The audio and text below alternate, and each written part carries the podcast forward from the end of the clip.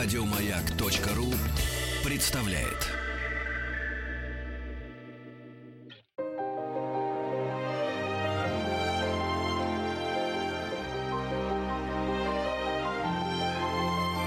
Собрание слов с Игорем Ружейниковым. Дорогие друзья, здравствуйте. В эфире на частотах радиостанции «Маяк» «Собрание слов». Сегодня у нас в гостях Юрий Стоянов. Юрий Николаевич, здравствуйте. Здрасте. Скажите, а вы любите, любите вряд ли, вам привычно, когда говорят, сегодня у нас в гостях народный артист России? Да, вы знаете, а почему я должен стесняться? Нет, у вас... я привык к этому, я, знаете, что не люблю? Я не люблю, когда говорят «известный юморист». О, нет, это ну что? Вот, но так пишут везде. Известный здесь юморист, пародист. Потому что я и не юморист, и не пародист. Я артист, прежде всего, который, умеет и это. Дорогие друзья, если вдруг кто-то из вас не знает, честно говоря, думаю, что большинство не знает, получение звания народных артистов Стояновым и Олейниковым было из ряда вон выходящим. Это были... Вы не получали заслуженных. Нет, мы ими не были. Да. Мы не знаем этого ощущения. Была восстановлена справедливость. Вот такая фраза была: восстанавливаем справедливость. Да. Когда ставилась подпись на указе. Да. Вот. Да. Это было круто. Кстати, по-моему, если не ошибаюсь, это единственный раз за всю историю. Не считая присвоения звания народного артиста Сергею Бондарчуку, Иосифом Сталиным за фильм «Шевченко». Он спросил, а как фамилия этого истинно народного артиста? Ему сразу же фамилия народного артиста Бондарчук. И все. И да. Утром его несчастно разбудили и сказали, что он народный артист. В традиции это называется исторический анекдот. То есть вроде или как исторический прецедент. Прецедент. Знаете, лучше давайте это другое совсем. Хорошо. Вот хорошо. Со Стояновым и Олейниковым это другое. Хорошо. Вы когда играли, не знаю, я не могу говорить у Товстоногова, это могут говорить только те, кто у него играл. Mm-hmm. Когда играли в БДТ, вы смеялись там или нет? Играли вы там, то есть ролей было, кто захочет, посмотрит, да, мягко говоря, немного. Немного и очень мягко говоря. Да. Как молодежь бы сейчас сказала, софтово. Мягко говоря, это софтово говоря. Смеялся ли я в БДТ? Ага. Все самое смешное и все самое трагическое со мной произошло именно там. И, знаете, как бы моя жизнь в театре, она продиктовала тот жанр, в котором мы потом и работали, который на стыке всегда очень смешного и очень грустного. Да как вообще все в жизни. Все самое смешное произошло в театре, потому что это был очень дружный коллектив. Это был великий театр с очень спаянным и очень живым коллективом великих артистов. А что делало его дружным? Вот такое общее слово, расхожее. Вот другого не могу найти. Знаете что? Общая одинаковая зависимость, несмотря на разные звания, статусность, перед одним человеком. Вот перед ним были все равны, в одинаковой степени зависимы. Народные, ненародные, инородные, заслуженные, никакие, из массовки. И это очень сплачивало. Поэтому на киноплощадке у всех были, наверное, разные уровни и статусы. Мы еще дойдем до киноплощадки. А вот в театре эти же люди очень дружили друг с другом. И это был очень смешливый коллектив, в котором было принято друг друга смешить. И там было много-много смешного. Если рассматривать там свою жизнь с точки зрения удачи и неудачи, я, знаете, как к этому отношусь? Если бы я состоялся в этом театре, состоялся как театральный артист, то тогда бы не было того продолжения, которое мы нашли с моим партнером. Тогда бы не было какой-то попытки хоть как-то самореализоваться на стороне. Этого бы не произошло. Поэтому вот парадоксальная фраза: я благодарен за то, что я не состоялся в этом театре. Но я благодарен за все, что я увидел, услышал, запомнил, пережил, накопил, Вот я этим пользуюсь по сей день. Оказалось, что не обязательно ногами по сцене подтверждать то, что ты усваиваешь вот там на ходу в этом театре. Это можно очень долго аккумулировать в себе, и потом как электромобиль. А ведь электромобиль, он чем отличается от бензинового? Жутким стартом, невероятной скоростью, отсутствием выхлопов, отсутствием токсичности. И ценой. Да, и ценой, и полным, почти отсутствием цены на топливо. Да. Поэтому вот я сейчас хорошо придумал. Мы были таким аккумулятором, который вставили в электромобиль. Я в тренде. Я не пытаюсь сказать корявый комплимент. Я вас воспринимаю как молодого человека. А что, ну, я воспринимаю, я не знаю, как вы, правда. Вы знаете, вот как мы с вами тождественны. Да? Я себя тоже воспринимаю как молодого человека. У меня был очень смешной случай. 2 года назад на отдыхе я понимал, что близится мой юбилей, его надо как-то отметить. Я стал составлять список самых близких людей. Ну, отметить не страною, а друзьями, ну, я имел в виду, семьей как-то. И все время говорил своей жене: ну, слушай, мне же через 2 месяца 50 лет. Отмечать в июле бред. Никого нет, все разъехались, Москва пустая. Будем отмечать в сентябре. То есть вы как английская королева. Да. Она же, у нее день рождения, да, отмечает другое время. 50 лет надо отметить. Да. И смотрел, жена так странно улыбалась все время. Говорил: ну хорошо, отметим. Я составил список друзей, придумал, как это все сделать. И говорю: ну слушай, ну полтинник, это же раз в жизни. Она говорит: Юрочка, а ничего, что тебе 60? Да. Я говорю: Лена, у меня была лучшая неделя в моей жизни. И вот ты своими руками... Ты вот разрушила своими нежными руками, в осколки превратила эту вазу.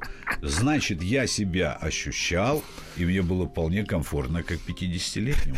Но мне неплохо.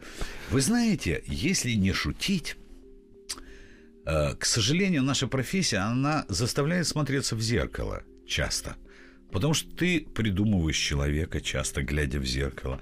Ты примериваешь грим, чужое лицо, делаешь его своим. Появляются какие-то ужимки, пристройки. Ты пытаешься говорить, глядя на себя. Этот внешний облик должен стать твоим. И вот, глядя на себя в промежутках между надеванием париков, клеением ресниц, носов и усов с бородами, ты вдруг понимаешь, как это интересно. Какой-то божественный промысел, и ты часть его. Вот ты старишься. Как это интересно. Как это здорово. Ну, только час не надо об этом думать, и все нормально. Нет, а мне это нравится. Хватает. Я смотрю, вот какие-то морщины, их не было. Я же не ощущаю этого. Вот как интересно, как природа, Господь, гены, как они распоряжаются с тем, что ты вот старишься. Ты старишься так. При этом ты... Вы знаете, первый признак старости – это все время говорить о том, что ты молодой. О, да. Это первый признак старости, потому что мы изнутри своей оболочки, мы не ощущаем, какие мы внешне. Для того, чтобы понять, какой ты, я сейчас скажу страшную вещь, нужно встретиться со своими одноклассницами. А я поддержу. Вот. Я просто надеюсь, что мои сейчас меня одноклассницы нас не слышат. Вот, да. Нет, я не к тому, что они выглядят плохо. А вот надо объяснить. А вот я к тому, что я в их глазах-то. Вот. Они говорят то же самое. Посмотри на себя глазами своих одноклассников, так как ты видишь их. Или однокурсников. Встречайтесь почаще с одноклассниками. Да, чтобы не было шока. Мне нравится мой возраст абсолютно. Я не понимаю, в чем он. Ну, я правда не понимаю. Может, вам просто время нравится очень, в котором сейчас вы живете? Мы же сейчас живем, мы же не прожили. Вот такие люди, как вы. Мне больше всего нравятся стихи. Времена не выбирают, в них живут и умирают. Да. Время... Надо в любом времени быть счастливым, стараться, потому что другого не будет. И такого дня не будет, и этого интервью не будет, и этого микрофона напротив не будет. Все будет другое. Это один замечательный день, и он не повторится. Это не значит, что надо совершить какое-то невероятное количество подвигов, свершений творческих и что-то еще. Но просто...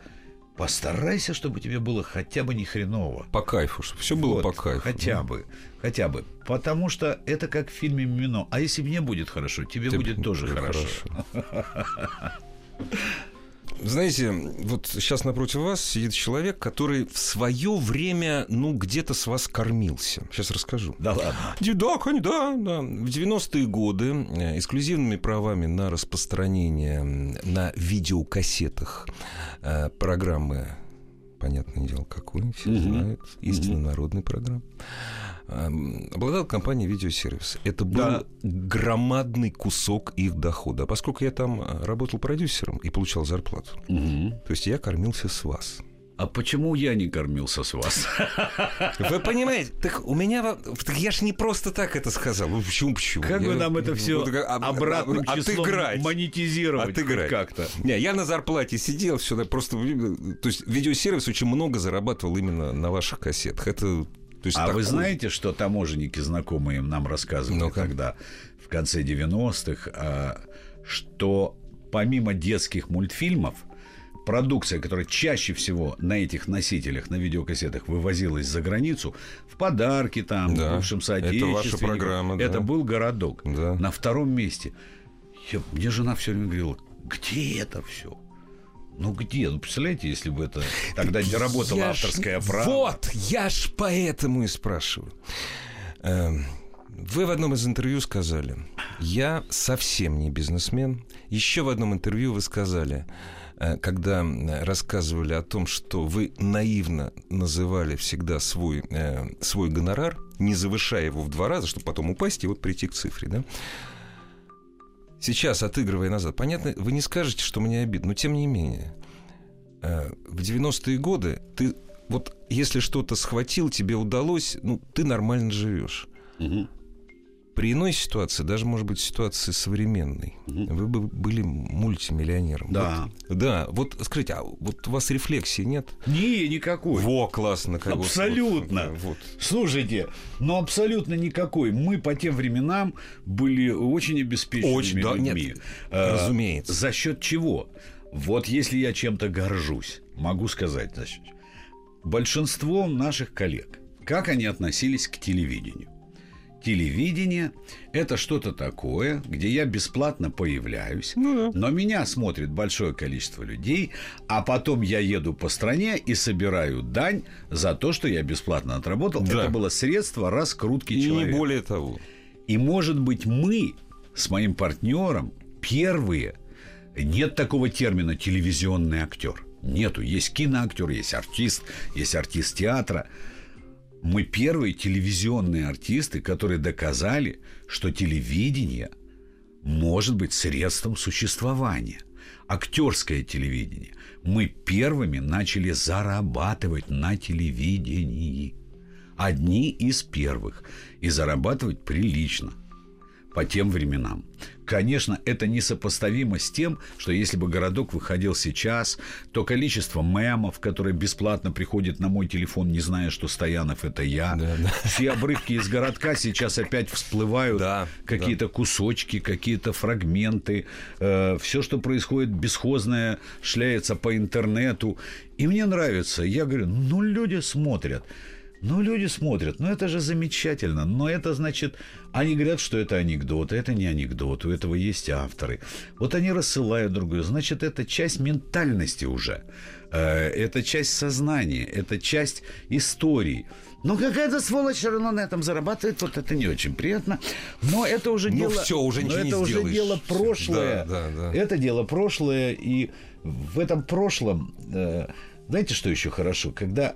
Вот самое приятное во всем, когда ты видишь какую-нибудь, допустим, модную передачу схожего формата, и ты понимаешь, откуда растут ноги, что эти ребята видели то, что ты делал, и они это учитывают.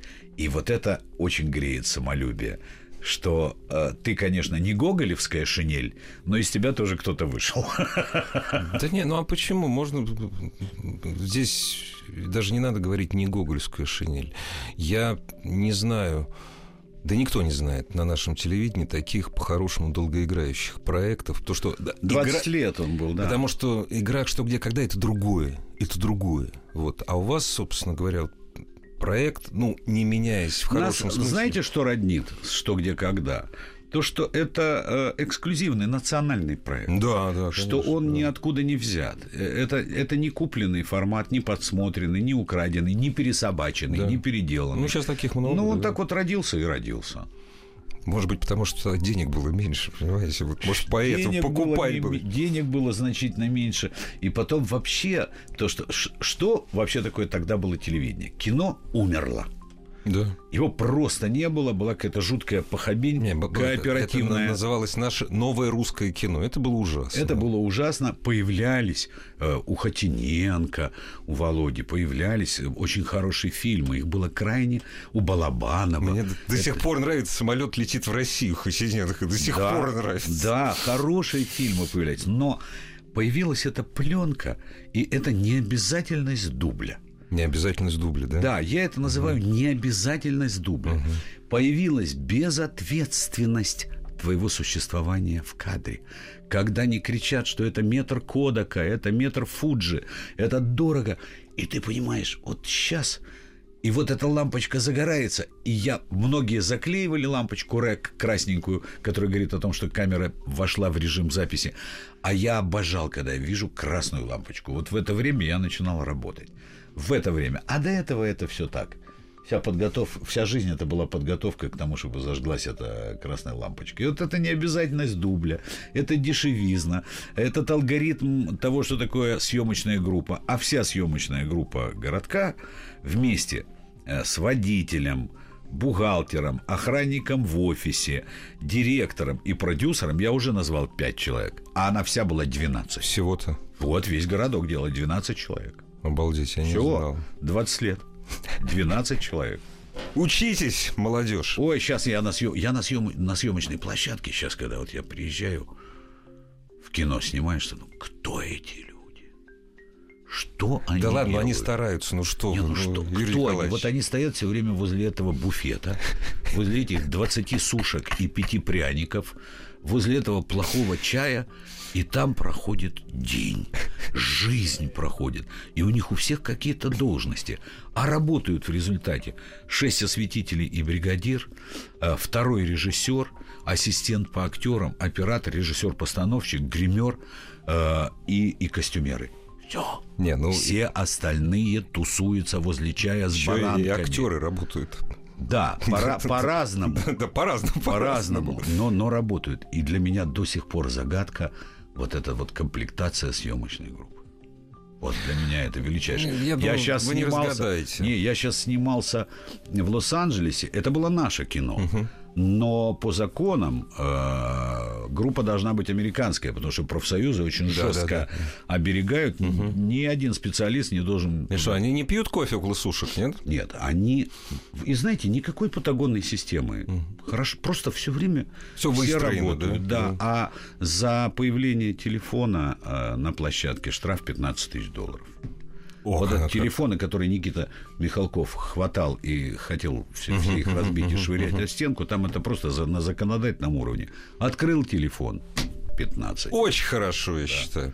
Я в свое время хотел штраф ввести своим дочерям, но потом подумал, что это на диктатуру похоже. Нет, я где-то читал этот образ, когда люди едут. Вот раньше мы ехали в институт театральный, и у всех открыты эти покетбуки, мягкие книжки, все читают книжки. Да. Сейчас все уткнулись. Вот он говорит, вам не напоминает это на свиноферме вот кормушка, когда вот вовремя поднесли жратву, и все в нее уткнулись, в это корыто. Вы знаете, напоминает, но я сам без этого корыта уже не могу. Я сейчас скажу отрадную вещь. Оказывается, за прошлый год количество бумажной книги в мире продажи увеличились. То есть постепенно начинается то же самое, что с винилом. И одна из этих книжечек моя. Уже 2. Плохой. Вот вы про вторую хотите сказать. А скажите, давайте отпиарим. Книжку? Про вторую. Потому что первую я читал, вторую я не читал. Вторая лучше. Да? Вторая называется «Игра в городки». А что пиарить? Ее нет нигде. У меня нету ни одной. Я не могу в интернете ее купить. Серьезно? Ну, нету ее в интернете. В интернете нет, на складах нет. Так вот кто-то скидывает из тех, кто купил 2-3 книжки, и я их отлавливаю в интернете. Сейчас появится. Начнут палить? Да? Нет, не палить. Почему? Да пусть палят. Гонорар за книжку равняется, которую ты пишешь там год, он равняется стоимости твоего одного концерта. Поэтому как-то ты... Вроде как для души. Сидишь, да, вот ты думаешь, вот зачем ты это делаешь? Это что? Это тщеславие. Это вот ты что, про себя любимого? Что внутри точит? И ты понимаешь, что ни о каком тщеславии не может идти речь, потому что, во-первых, это не в чистом виде книжка о себе любимом, это, во-первых, о людях, прежде всего. Моя мама сказала в один голос с моим другом, замечательным сценаристом Ильёй Тилькиным, он говорит, учитель, это кличка у меня такая, учитель. Хорошая кличка. Да, вот учитель. Он говорит, а чего вы себя так не любите? Ну, чего вы не можете похвалить себя где-то?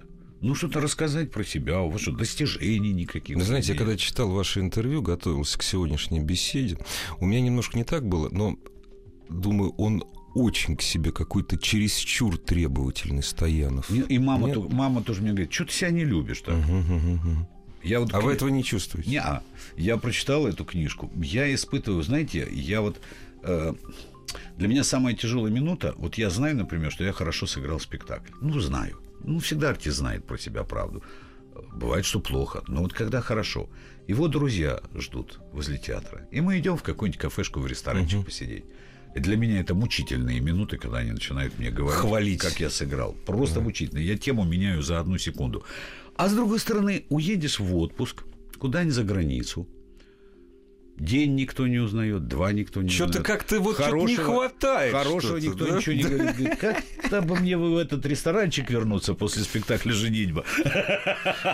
Дорогие друзья, мы вернемся в эфир сразу после новостей и новостей спорта.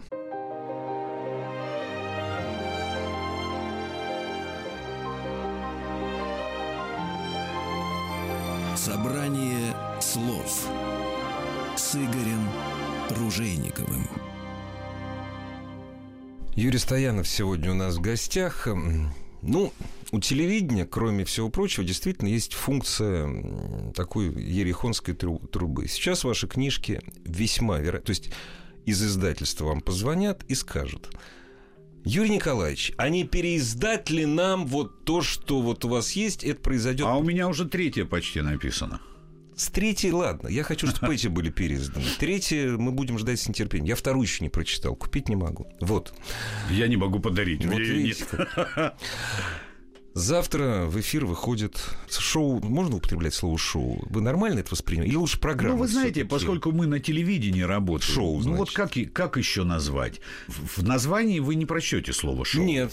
Будет называться просто 100 цифрами, Янов буквами. 100 Янов. Да, 100 Янов будет называться.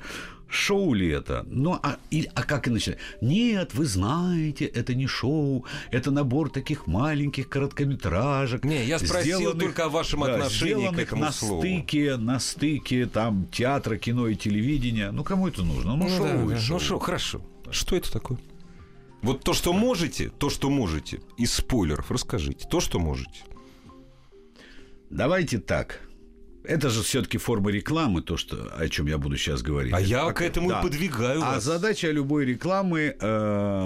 мы даем некое обещание, как любая реклама. И самое страшное, когда это обещание не сбывается. Вот там, кушайте такие-то котлеты, берешь гадость. Лицо ваше округлится. Да, а вот как бы, чтобы котлета... Вот так, как я ее почувствовал глазами, как мой партнер говорил. Я говорю: Илюш, ты зачем солишь? Ты же даже не попробовал это мясо.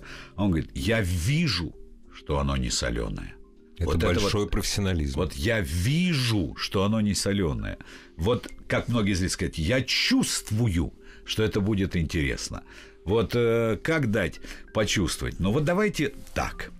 У каждого канала есть своя целевая аудитория. Есть поколение людей, которое там выросло с предыдущей нашей передачи, которая называлась «Городок».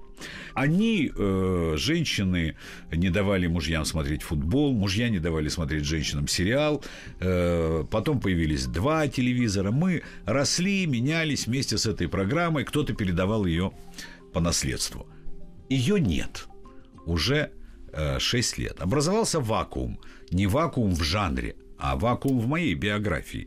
Вакуум вот в том, Что делаю я? Вот вы опять принижаете свои достижения. Не вакуум в жанре. Нет, в этом жанре больше ничего нет с тех пор, как ушла программа «Городок». А может, я специально принижаю, чтобы вы меня перебили? А, вот точно. Хорошо сработали. Это же приличнее, когда делаете это. Да. Это Станиславский, да. это природа конфликта, взаимодействия. Просто я этим владею. Вот что значит прослужить много лет у Товстоногова.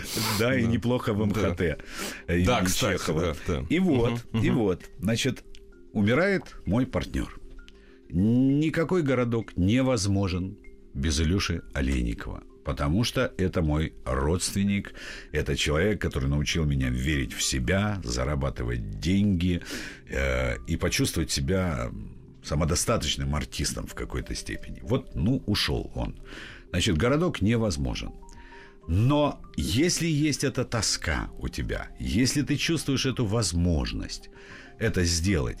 Что может заменить Илюшу? Илюшу могут заменить классные первачи, киношные и театральные артисты, которых я очень люблю и считаю своими друзьями, и которые, в свою очередь, жутко истосковались по профессиональному баловству в кадре. Не по выучиванию бесконечных плохих сценариев, а вот по баловству, когда по хулиганству, по какой-то безответственности, по такому легкому дураковалянию, но с пониманием, в какое время, в какой стране и про каких людей ты шутишь. Это всегда очень важно, что это не в безвремени происходит, не в вакууме. Поэтому их не унижает. Я не говорю, что они... Вот все скопом заменяют всего одного моего партнера. Мы с ними делаем совершенно другую историю, но мы с ними не можем забыть о том, что ей предшествовало. Поэтому это на фундаменте того, что мы делали, выстроены такие маленькие, иногда не очень маленькие, там от 2 до 7 даже минут, такие...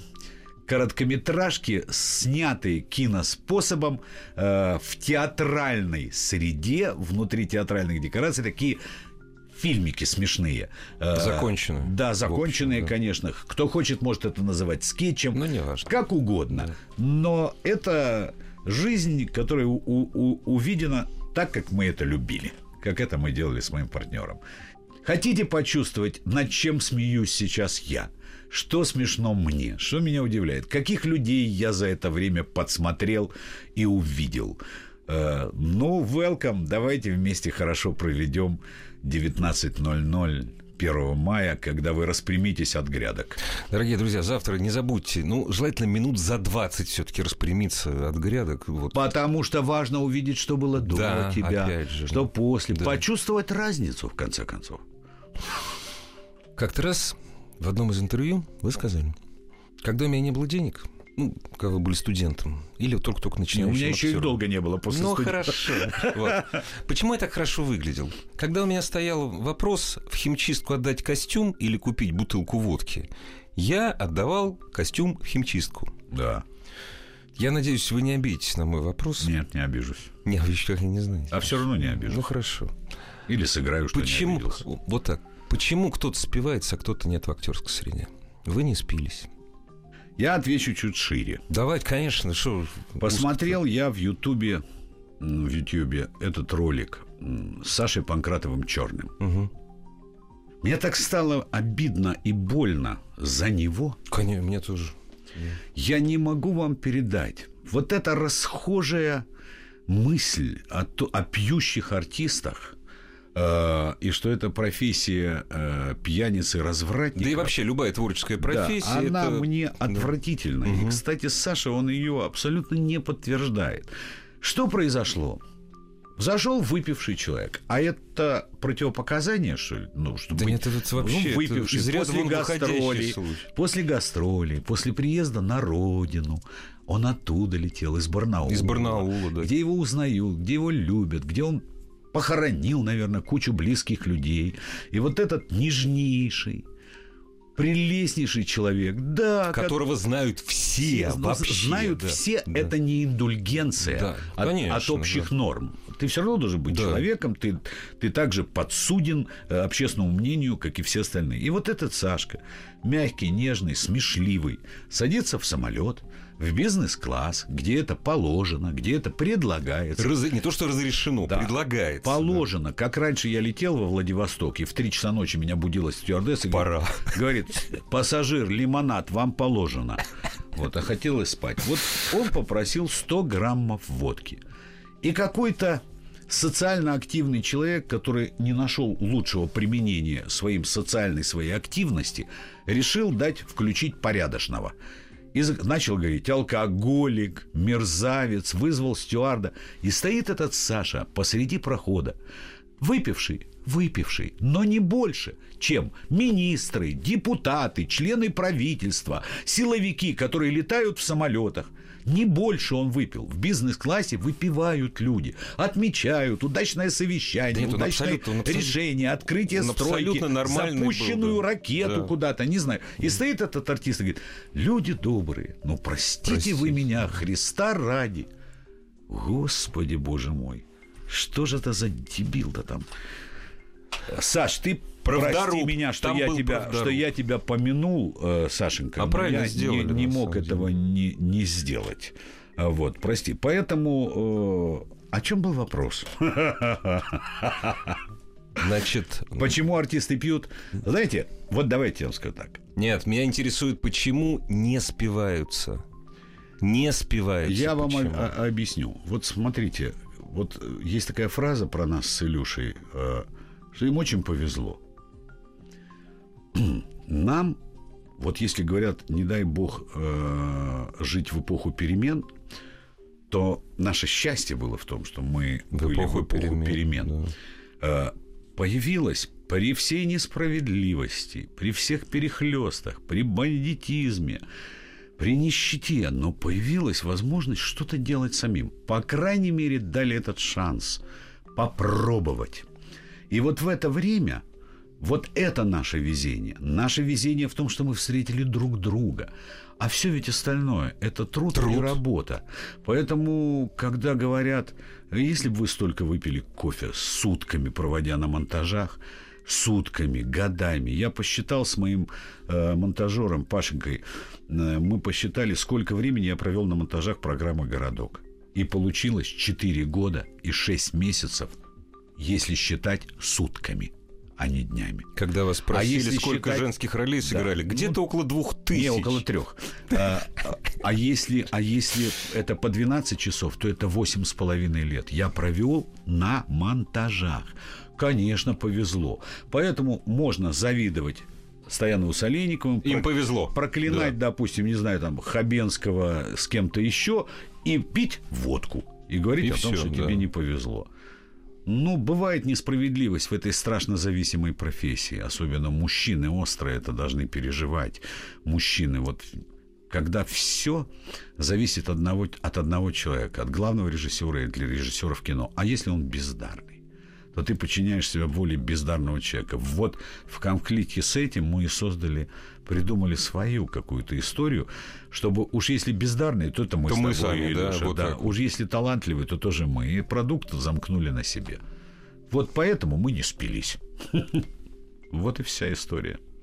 Хорошая история, неплохо бы рассказывать. Ну, я-то далек от того, чтобы быть наставником молодых, но хорошая история, чтобы рассказывать тем, кто сейчас приходит в профессию. Причем неважно, в профессию на телевидении, в кино или в театр.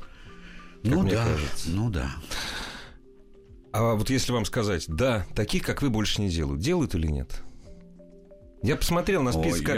Я посмотрел на список актеров, на имена актеров, которые принимают участие в программе 100 Янов. Давайте вы назовите их. Большим удовольствием перечислю. А вы скажите, есть ли среди них кто-нибудь юный? Владимир Меньшов, Мария Аронова, Виктор Сухоруков. Кстати, Сухоруков, по-моему, учился у вас. Конечно, и мой друг. Да, и друг ваш. Юлия Аук, Михаил Ефремов, Игорь Золотовицкий, Петр Красилов, Андрей Мерзликин, Дмитрий Певцов, Григорий Сея Твинда. а это друг моего коллеги, да. Однокурсник. Вот, Ян Цапник. Ян Цапник, Сергей Угрюмов, Глафира Тарханова. Молодежи нет. Не верите или как? Есть. Кто? Но, слушайте, мы же занимаемся рекламой. Да, давайте. Канал дал вам «Россия» вот эти фотографии. А там, кроме всего прочего... Снимок, и этот снимок. Угу. А там еще есть. Сейчас вот я вам буду называть. Сейчас я буду называть замечательных ребят. А там есть Кузьма Сапрыкин из «Движения вверх». А там есть Александр Матросов. А там есть... Там еще человек 12 есть молодых артистов. Но, слушайте, я уже не Ромео. Я играю истории, понятные мне. И женщины у меня уже не Джульетты, уже кормилицы пошли, понимаете? Нет, ну и, собственно говоря, прозвище «Учитель». Да, ну «Учитель», да, «Учитель». К разговору с учителем вернемся через 1,5 минуты.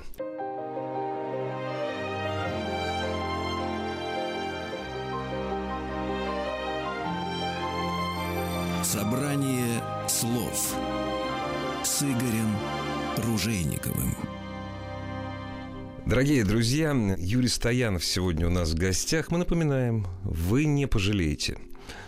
Во всяком случае, так предчувствует Юрий Николаевич. Вы не пожалеете, если завтра включите телеканал «Россия» в 19 часов и увидите, не люблю слово «проект», проект — это что-то непонятное, увидите новую программу, новое шоу «100 Янов».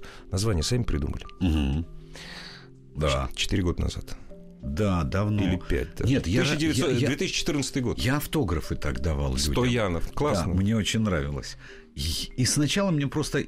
Я выделил числительное. Ага. И только потом понял, подождите, ну Ян, есть такое имя, ну неважно, что не русское. Но во всяком случае... Да ладно, Иоанн. Да, но это намекает на какую-то, ну, многоликость, да, что да, ли. Да. Янус. Да, да, вот, ну, да, поэтому так вот пошло. Вы хотели программу назвать «Городок Н» или «Городки Н». Как? Я не помню. «Городок не хотел». Н. А когда-то? Когда-то, конечно, давным-давно. Да, да, вот хотел. Ну, по русской традиции, по Салтыкову-Щедринской там, да. Но было настояли на другом названии, да? «Городок», хотя есть «Городок» пьеса, ну, да, «Наш городок», да. Есть «Городок Уайлдера». Да. Ну, вот это очень русское слово, оно мне очень нравится. Там живут люди, там есть такая модель общества. Ну, городок, по-русски это как-то. Модель общества. Городок. Мы ждем завтра модель общества от сегодняшнего Стоянова. Да, ждите, я тоже. И вы тоже ждете. Что же я там натворил, да? Да. Не обойтись без традиционных вопросов. Как дети-то относятся? Сказать честно. Ну, это... Нет, вы скажите как угодно, лишь бы я поверил. Дети вообще меня слегонца стесняются. О как. Угу. Если вы знаете, вот, например, дочка будет поступать в институт, и она узнает, что я там сходил и попросил за нее, она заберет документы из этого вуза. Ну, правильно сделает. Если на танцах, на которые она ходит, я приду забирать ее и войду в танцкласс, меня ждет нелегкий разговор, потому что ее идентифицируют. Дочь Стоянова, да. Да, ну, вот да. Это что-то ей от меня, наверное, передалось. Я вот хотел сказать, что... Не знаю. Это... Да и они вообще... Я от моих детей за вот больше, чем 20 лет ни разу не слышал слова «купи». Угу. И слово «дай». Вот этих двух глаголов я дома не слышу. Хотя у меня есть возможность и купить, и дать. Ну, какие-то они хорошие, и вообще я их не воспитываю, в принципе. Это вам так кажется? Не, они воспитывают, потому что я исповедую принцип моей мамы, педагога с 60-летним стажем. Детей воспитывать бессмысленно, они все равно будут похожи на вас. Поэтому воспитывайте себя. Вот очень, и все. Очень хорошо сказали, почему мама не переезжала из Одессы. Понимаете, там-то я приезжаю, я ее сын, а здесь она будет мамой Стоянова. Да, вот это не ее статус. Это круто. Вы Бородино ездите иногда? Не, а ни разу не был со дня рождения. А почему? Ну, тяжело. Про последние 2 года ответ только один – по Качину. По Качину. Хороший, да, вот, хороший ответ. Это, знаете, я принимаю, на самом деле. Последние 2 года, да. После двухдневной съемки в Крыму ответ один. Да, я понял. Да. Конечно, это очень большая беда. Не видеть могилы отца, не видеть своих родственников, не иметь возможности обнять 85-летнюю мать, пройтись по городу, который мой город, по пляжу, который мой пляж, увидеть людей, которых я сыграл, быть в стране, которая тебя родила, которая подарила тебе чувство юмора, которая тебя мыла в самом черном и соленом море, и который ты 20 лет отдавал, потому что, когда ты шутил, тебя всегда идентифицировали с твоим городом. Почему мне запрещают? Почему? По какому праву? Нет такого права. Ответа. Да. Нет ответа. Поэтому я не только в Бородино не был. Я на пороге собственного дома не был уже 2 года. Ну вот на этом точно интервью не хочется заканчивать. Но не будем, абсолютно. Давайте про хорошее.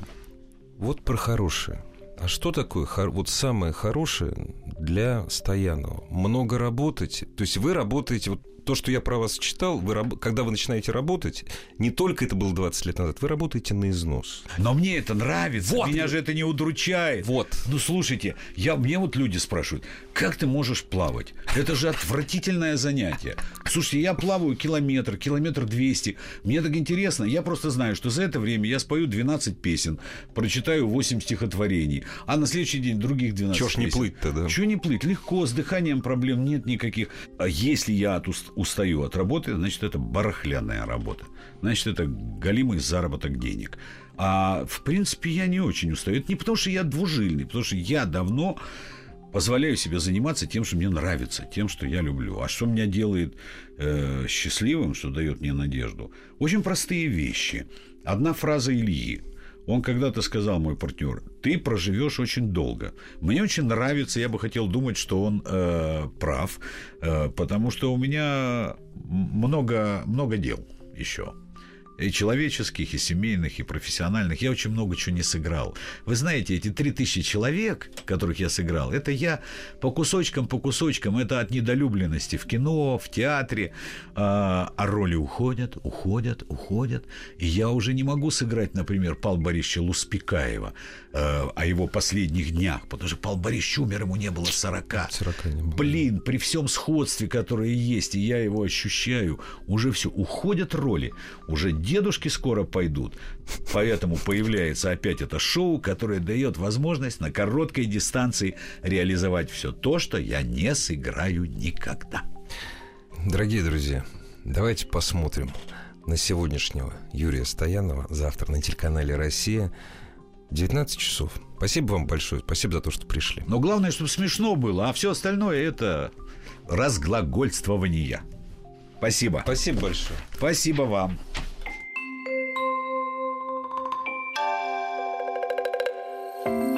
Собрание слов с Игорем Ружейниковым. Еще больше подкастов на радиомаяк.ру.